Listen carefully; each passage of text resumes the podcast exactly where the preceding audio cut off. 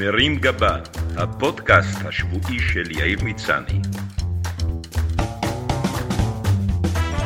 והיום, קום בחור הצל, מדריך לקלפיות ביום שלישי, הביטויים הפופולריים של התקופה ומה שעומד מאחוריהם.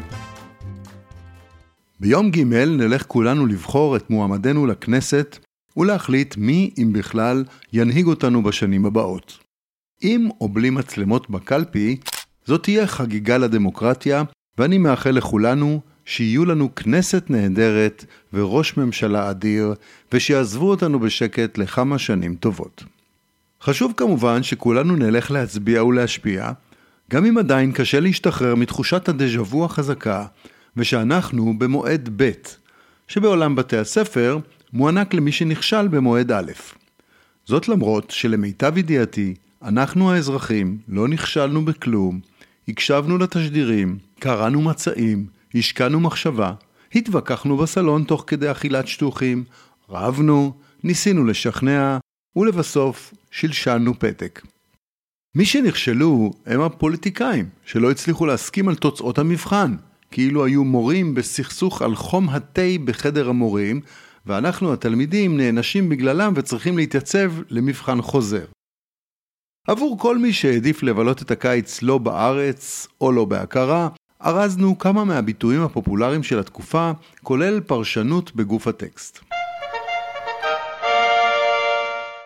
הבייס לצערנו הכוונה אינה לקולו העמוק של אריק סיני, לתדר נמוך, לגיטרה בס, לתוף רגל, ה bass drum, או ללהקת Ace of Base. מדובר בבסיס, האנשים שבכל מצב יצביעו למפלגה מסוימת, גם אם המנהיג שלה יודיע שהוא מתנצר, מעביר את בירת ישראל לתימן, ומחליף את דגל המדינה לשיפוט בפיתה. כשפוליטיקאי מעביר מסרים שמיועדים לקהל בוחריו הקבוע תוך התעלמות משאר האזרחים, הוא פונה לבייס, גם אם אין לנימוקים שלו שום בייס. לעומת זאת, כשהוא מנסה לחזר אחרי מצביעים חדשים, הוא עלול לעצבן את הבייס, מה שיוביל את הבייס לטנף עליו ברשת החברתית המכונה פייס. שתיית קולות למרות שהבחירות נערכות הפעם בקיץ, לא מדובר בפוליטיקאים שהתייבשו כתוצאה מצילומי סרטונים בים, או מהאזנה לנאומים מייבשים של בוגי יעלון. מדובר בניסיון של מפלגה גדולה לקחת רגע לפני ההליכה לקלפי קולות ממפלגה קטנה שנמצאת איתה באותו צד של המפה הפוליטית. במקרה של הליכוד, שמנסה לשתות בעיקר את מפלגת ימינה של הציונות הדתית, אני ממליץ לבדוק שהמשקה אינו יין קידוש, שצריכה מוגזמת שלו עלולה לדפוק את הראש. במחנה השני, סביר שהשתייה תכלול בעיקר אספרסו, אם כי במקרה של מפלגת העבודה, עשויים להיתקל שם גם בקומפוט מחדר אוכל בקיבוץ. קמפיין גוואלד הצד השני של שתיית המנדטים הוא הרגע שבו המפלגה הקטנה והמתייבשת מתחננת למצביעיה שלא ינטשו את הספינה, שבינתיים הפכה לחסקה, ויטביעו אותה מתחת לאחוז החסימה. הכינוי לקוח מקריאה ביידיש שבוודאי עברה טוב מול פרוגרומים בפולין במאה ה-19, אבל לא בטוח שמתאימה תמיד במציאות הנוכחית. כרגע למשל, מי שצפויים לפצוח בקמפיין גוואלד הם דווקא עמיר פרץ ואורלי לוי אבקסיס, שמגיעים מרקע קצת שונה, ובמקרה שלהם עדיף אולי לעדכן את הביטוי לקמפיין מלח מים מלח מים, או קמפיין תצביעו לנו בחייאת רבאק. יורים בתוך הנגמש. ביטוי לוחמני ישראלי שלא יכול היה להיוולד בדנמרק או בשוויץ, שם מקסימום היו קוראים לזה אוכלים סלמון בתוך מפלסת שלג, אלא רק אצלנו. המשתמש בביטוי יוצא מנקודת הנחה שכולנו היינו בסיירת, מסתובבים עם M16 על החגורה ונוסעים לעבודה בזחל משוריין, למרות שבפועל אנחנו מחזיקים סנדוויץ' חביתה באוטובוס דן. בשפה הפוליטית הכוונה היא לאיש שמאל או ימין המגדף מישהו מהמחנה, עוד ביטוי מחנה שעושה פלשבקים לטירונות, המחנה הפוליטי שלו, בעתיד אני מציע להתחשב גם בג'ובניקים שבינינו ולנסות תחליפים כמו לשפוך את המים של הספונג'ה בתוך המשרד. לכו להצביע.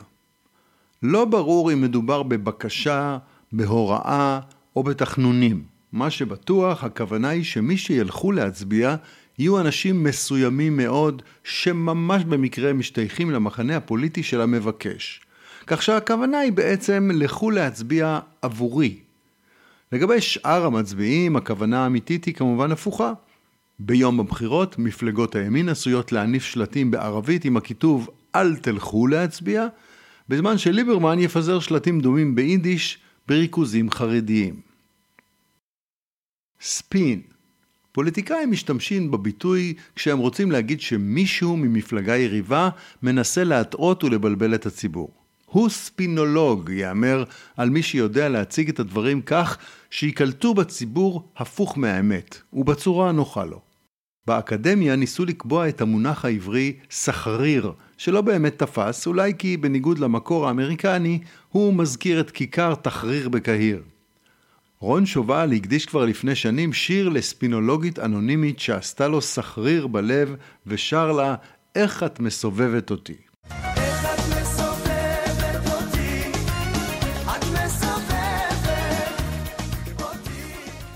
דמבו ינשופוני אולי במסגרת ההתקרבות של משפחת נתניהו לעולם הטבעונות וזכויות בעלי החיים, יאיר נתניהו הצמיד לכמה עיתונאים ואנשי תקשורת ביטויים מעולם החי.